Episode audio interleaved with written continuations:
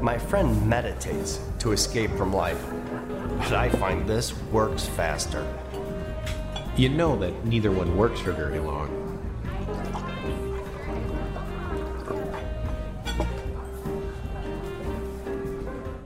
All right, so where would Jesus go? Who would he talk to? What would he say? That's what we're doing in this series. Have you got a hint about what we might be talking about, the conversation we're having today?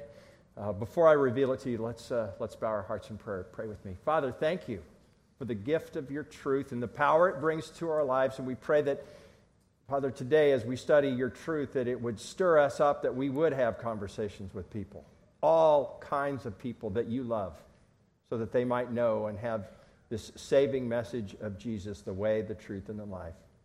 Father, use your word to shape us today. We pray these things in Jesus' name. And all God's people said, Amen. Well, let me, uh, let me give you a little quiz. What do these guys have in common? Tiger Woods, Steve Jobs, Harrison Ford, and Brad Pitt and Angelina Jolie. Well, we know that they're what? They're famous people, right? Oh, maybe we have to show the picture this way. Such a cute couple. But they're famous people, right? They're, they've, they've got money or had money, and, and so we know those things, but they're also celebrities that, that say their religion is Buddhism. And that's our conversation for today. In fact, I didn't really know much more about Buddhism a couple weeks ago until when I got this assignment. I'm going, oh man, I'm going to have to do some study. But I did know that if you go and Google celebrity Buddhists, you're going to get a really long list. And, and for some reason, they're attracted to this particular philosophy, religion, Buddhism. And so I've spent the last couple of weeks trying to figure out what I would say if I stand in front of you guys for 20 minutes or so. And, um, well, you know, as I studied Buddhism, as I got into it, I found myself, you know, kind of thinking, really? Do you, they believe that? You know, kind of that attitude, you know, maybe you've had that at times with, you've studied religions and, that are different than ours, and it's, it's easy to slip into that. So, as we start today, I just wanted to, to remind us all of this verse, remind myself of this verse. That when we speak about another person, you know, that we have to make sure that when we speak truth, that we're doing it in love. So important because it's a human being that God loves. That we would speak truth, but we have to do it in love because you can't have, you can't have truth without love, but you can't have love without truth. It's, they're just like put together, you can't pull them apart. But we need to remember because as we study people who are different than we are, it's easy to slip into that. Let me share, with you some of the things I learned about Buddhism. First of all, it's the fourth largest religion in the world.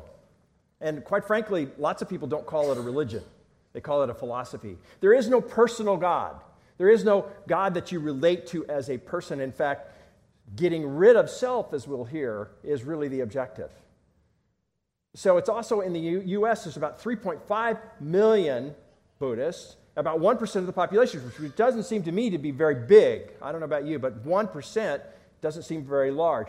But they have celebrity endorsements.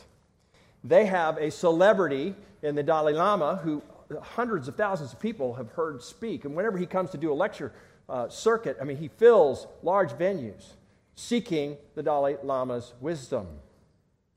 We have this issue of karma in our uh, culture that is very, very much part of what we believe about what America believes is what goes around comes around.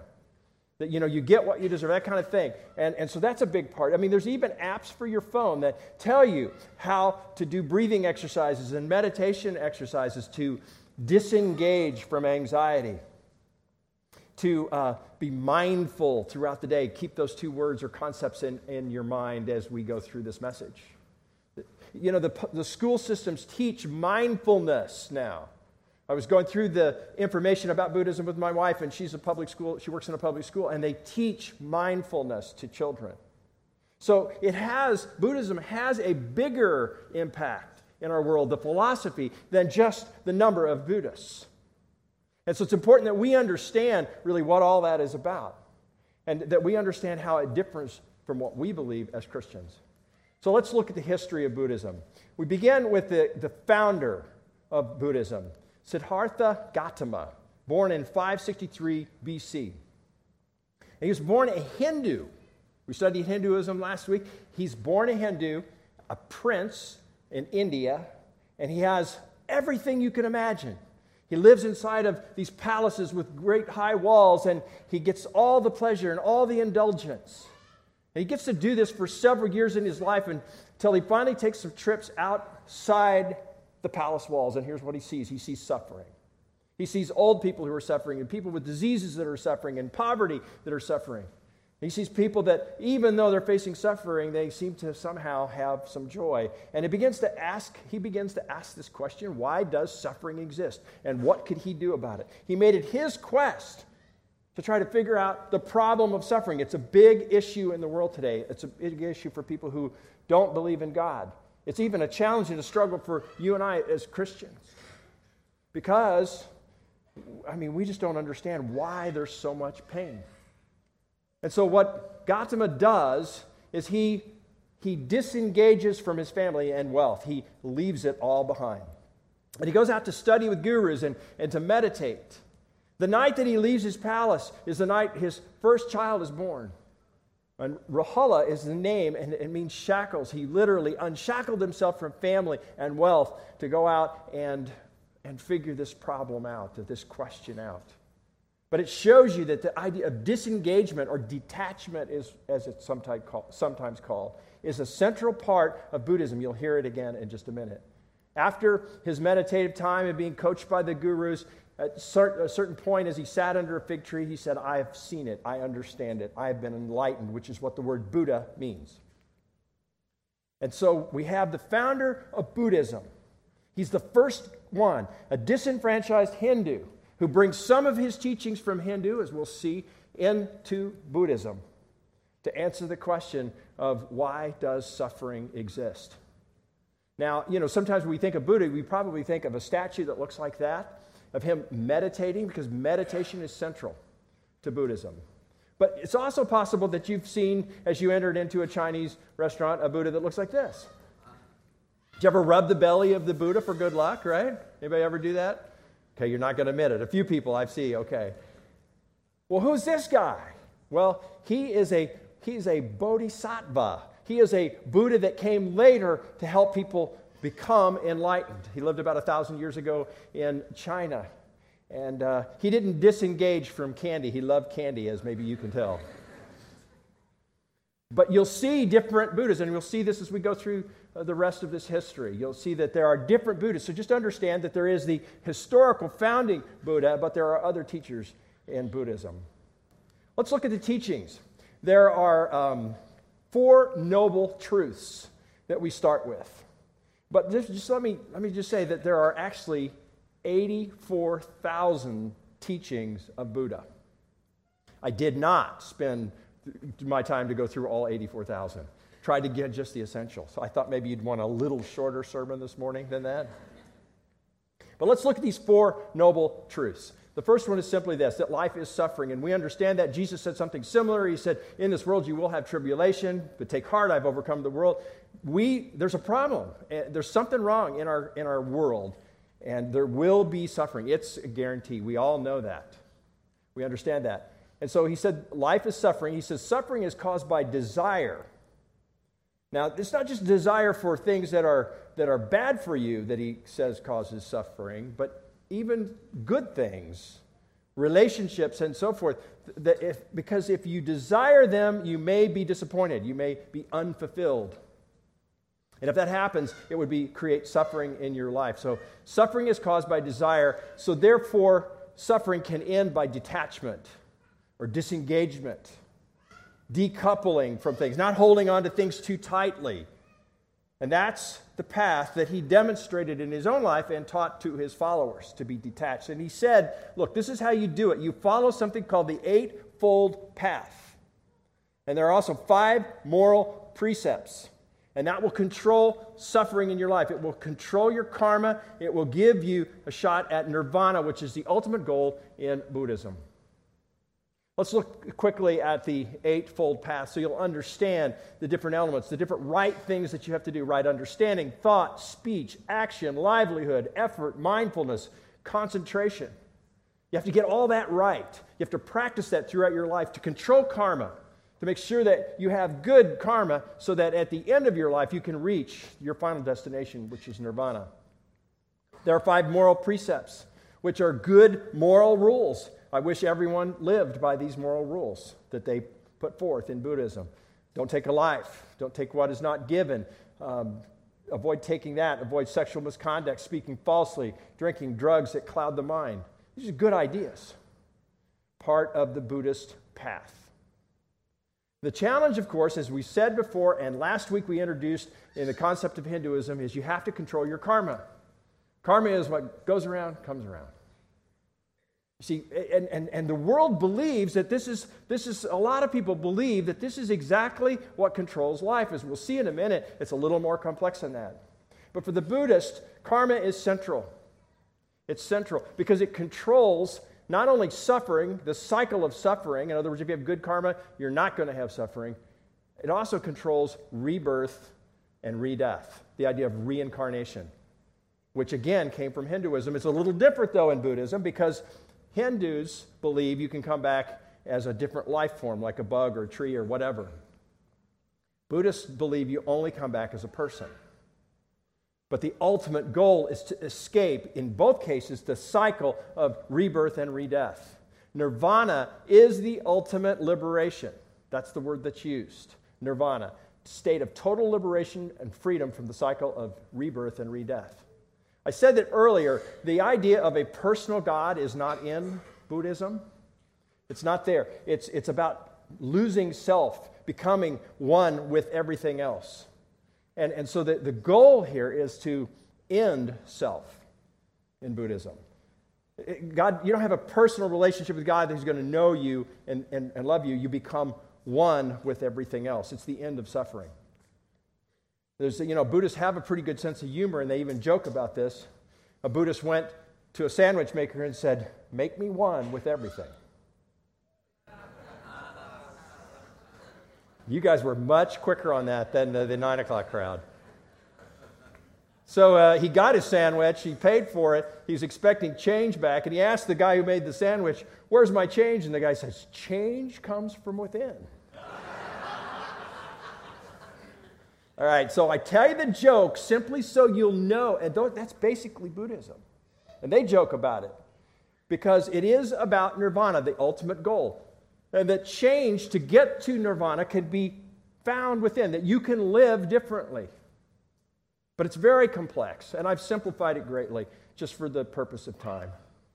This week, I went to the Buddhist library that's over on Ogden Avenue. It used to be just down the street here in the mall. Uh, they've moved. And I spent some time there to learn what I could about Buddhism. And I was met by a very wonderful volunteer named Chai. And she spent time with me. She gave me a tour. She showed me materials. She gave me some materials, you know, different things to read. And uh, she explained what they do there in this, in this library. And uh, they actually gather on Sunday mornings for meditation. And these are the different shrines to different Buddhas, as we talked about a minute ago, that, that they would meditate, right now probably are meditating in front of trying to have the right thoughts and the right concentrations. She invited me to meditate on Sunday. She said, Come on Sunday. I said, Oh, you know, I think I'm busy. but I would like to go. I'd like to watch it. I'd like to see it. I'd like to understand it. And I asked her, I said, Do you meditate? And she said, Yes, yes, oh, yes, I meditate. And here, this, this wonderful lady, I really enjoy my time with her. She's a very pleasant older lady, very encouraging, very calm very, very relaxed, very, you know, centered. And you could tell that, you know, some of the things that she's doing, I mean, she's really living it and, and, and, she's promoting. I mean, she's the face of Buddhism. I can see why people are attracted. And she says, Yes, I meditate. I meditate, and, and I'm older now, and I'm thinking about the day that I die, and I just don't want to lose consciousness before that point. I don't want to have a, any kind of disease where that would be because I want to be able to keep the right mind. And then, and then if I can keep the right things in my mind and the right thoughts, then I will go to nirvana. I will become one. I will go to pure land, as she called it. And it was at that moment, quite frankly, where I sat there and I said, you know what? This is a whole lot more than just an academic exercise for me. This is a human being a human being that doesn't understand what we have as Christians. A human being that I don't know where she's going to spend eternity because quite frankly, the Bible doesn't give you any indication she would be with God at her death. I thought to myself, you know what? These conversations are so important. So important. And about that time, she got interrupted. I was hoping for a longer conversation, but I do know when she works. I want you guys to pray for me that I'd go back, that I would continue a conversation because this is more than an academic exercise of learning about religion. This is about the conversations that you and I have every day. Because it's whether it's Buddhist or other religions or not, believe, not believer, people who don't believe at all. Our conversations are important. So let's, let's just talk a minute about what Jesus might say. If I get to go back, maybe what I'll say to a Buddhist. First of all, we would note that whenever, as I've already said, whenever we approach another person, wherever Jesus would approach a person, it would be in love, wouldn't he? He'd speak whatever he was going to say, he would speak in love, but he wouldn't leave out truth. Such a tension, isn't it? You know, because you think about love as being, you know, we're just not going to offend, we're going to be correct in our speech, and our, but, you know, it's not loving not to tell the truth. You can't have truth without love, you can't have love without truth. So Jesus would approach in love. He would, he would be concerned for the person. So important. He's concerned with not winning the argument, concerned with the person and their eternal destiny. The first thing that Jesus would say is simply this that karma, karma can't fully explain suffering. Since karma is such the center point of Buddhism is so important that we begin to help them see because you know we know from our own experience, don't we? We know that that well, bad things happen to good people, don't they? Have you ever noticed that? But we also know that, that good things happen to bad people. Karma can't fully under explain. We can't fully understand suffering through karma. Now we know that if, if we make personal choices, sometimes it affects us. We get that. We understand that. But it's bigger than that. In Christianity, instead of relying on the idea of karma, there's a sharp divide. We believe, and Jesus would talk about the problem of sin. You see, we have, as the world, we have the problem of sin. And Jesus would want to explain that. Because God, what He did in creation, He said, In my sovereignty, I want to create a being for relationship. I want a relationship based upon love. In order to have love, you have to have choice. I'm going to give that being free will. And guess what? We chose to be disobedient. And since that time, we have, we have been, we've been releasing the power of sin in the world. And we see how sin is shattering everything in our world our physical existence, nature, disease, relationships with one another. We see how people hurt one another. We see it in our own hearts.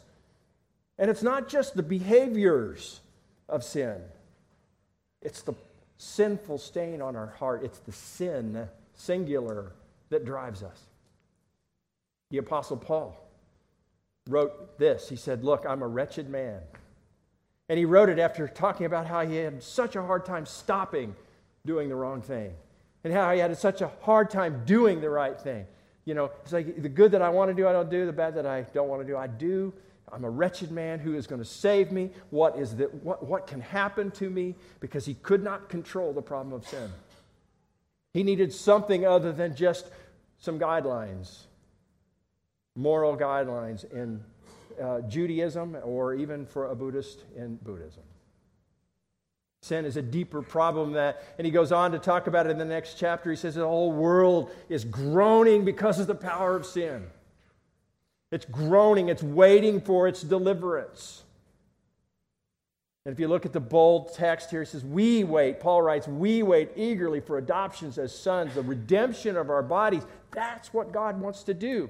At some point in time, you and I will live in eternity where there's no more pain and no more tears, no more sickness, no more illness. Because Jesus would tell a Buddhist, I'm going to end suffering. I'm going to recreate the perfect world that I envisioned in the beginning. The second thing that Jesus would want a Hindu, or I mean a Buddhist, to know is simply that he will end suffering. Someday we have that promise in our world, in our lives. There's a man named Ravi Zacharias, maybe you've heard of him. He is a uh, apologist, a Christian apologist. He wrote this book. It's an imaginary conversation between Jesus and Buddha and Priya, a young woman. A young woman who was sold into prostitution by her parents. Now, this is a fictitious story. But Ravi is a study, he's a student, he's, a, he's associated with Cambridge and, and many other big universities around the world. He knows what he's talking about when he's representing different religions. He's a Christian. And, and this imaginary discussion, Priya comes to Buddha and says, What can I do? I'm dying of AIDS. How can you help me? How can Buddhism help me in, that, in this moment, in this time of suffering? This is what Buddha says. Free yourself now from the illusions of God and the forgiveness of individual life hereafter. Invest in a life of good deeds that will outweigh the bad ones. That's your only hope. Make your heart pure, and that will offset all of your impure acts or thoughts. This is a summation of what it means to follow Buddha. This is what happens in the middle of suffering if you follow Buddha. This is why we have compassion on people who don't know Jesus. On the other hand, as Jesus speaks to Priya, he uses her name, first of all, because self is important in Christianity. God wants a personal relationship with you individually. You don't lose that ever. We are special. We are masterpieces made that way to be in a relationship with God. And, and Jesus says, I paid for it, Priya. Old things can pass away and I can make all things new. I took the evil and suffering of this world. I bore it on my body. I carried your heartaches and your sorrows so that you can remove the weight of wrong and put it on my shoulders. Everything that Priya thought she had done wrong and needed to try to correct, Jesus takes. He says, I'll take it. Put it on me. Put it on me. He ends this little section. He says, I came into the world to bear those very sins. What an incredible difference in response in the, in the middle of suffering between Jesus and Buddha. The primary difference to me, and the one that I cling to, is the idea of relationship. And, you know, I can depend on Jesus in the middle of my suffering. A Buddhist can't. Jesus would want to say to a Buddhist that, that I, I want to be with you in your suffering. We're going to have it. It's going to, it's going to occur. We're going to have suffering. We agree on that point. Jesus says, I will be with you always. I'll never leave you or forsake you. The Buddha says a prayer called the Triple Gem. And the Triple Gem is I will take refuge in the Buddha. I will take res- refuge in the Dharma. I will take refuge in the Sangha. And Jesus says, No, I'll, I will take up residence in you. I will send my spirit to you. I will live in you. I will have a personal relationship with you. I am with you always. It's such an incredible difference, especially important when we are suffering. But Jesus would also want the Buddhists to know that he's going to redeem our suffering. One of the most popular verses in the Bible is this one. It's Romans 8 28. And people claim it all the time when things don't go well in their lives. They say, And we know that for those who love God, all things work together for good, for those who are called according to his purpose. And in this verse, you see that there's a promise. God is going to make all things work together for good. And oftentimes we want it to be our what we conceive as good. But what is God's good purpose? What is he really talking about here? He's saying, look, I have promises in scripture. I will walk with you in this life. I will do that. But his goal is not this life. His goal is forever with him. It's hard for us as earthbound people to get that picture, but this is what he's saying. And the all things that he's talking about here isn't necessarily aligning all the things that we're wanting to do to make it work out. Paul defines all things a little bit later. He says, Who will separate us from the love of Christ? It's tribulation, distress, persecution, famine, nakedness, danger, or the sword. Those are the kinds of things that God is going to redeem, He's going to use in our lives. He's going to use those to make sure we know that He is with us in relationship. He's walking with us, supplying the, uh, the comfort and the strength to walk even in the middle of suffering. And he's promising that we will even be more than conquerors through him, even in the middle of suffering. Whether it's death or life or angels or rulers or present things to come, nor powers or height or depth or anything else in all of creation will not be able to separate us from the love of Jesus Christ, our Lord. That's the promise. This idea of redeeming suffering. I ran across this story. It's about a young girl named Ashlyn Blocker. She can't feel pain. She has a congenital problem. She can't feel pain. She's born that way, and her, you can see the patch over her eye. The reason the patch is there is that um, she scratched her eye. She would scratch her eye. She can feel it. She wouldn't cry when she did that like we would. She would just continue to scratch, and she ended up blinding herself because of that. Imagine raising a child that can't feel pain. Imagine that you couldn't, you couldn't take your eyes off, you'd have to be with them the entire time because there's no protective warning system. That if something bad happened, that that, that something was actually wrong. And the prayer of the parents, there's, there's several kids in the world, not many, like 50, that have this disease. The prayer is, the, the prayer is, I pray that my child would feel pain. Now, why? Because it's a warning sign. And for you and for me, that's what we have to think about. When we feel pain, it's a warning sign. There is something wrong in our world, and that something wrong is sin and it's shattered our existence. But we know that Jesus has already solved this problem. We know that, that we have the world to come. We know that He's going to walk with us through this pain. And He's not only going to, he's not only going to redeem our suffering, He's actually He's going to use it to give us hope. He's going to use it to actually help us endure what we have to go through in this life. He's going to give us the strength to walk. This verse from Romans 5, 1 through, uh, verses 1 through 5, Paul writes it this way. He says, We rejoice in our suffering. Can you imagine? I can't. But we rejoice in our sufferings. But as we do that, as you, as you go through suffering, it produces endurance in your life. And endurance produces character. It builds your character if you've ever walked with Jesus through suffering, you know what happens, how it changes you. And that character produces hope because hope does not put us to shame. We know who we are in Christ.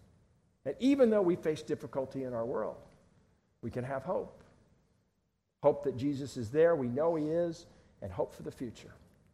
Because all of that has been, through God's love, poured into our, into our hearts through the Holy Spirit. It came for relationship. It's not about being detached. Jesus says, no, become attached to me, to one another. Love God, love one another. This is what it means to follow Christ. This is the difference, a fundamental difference between a Buddhist and a Christian.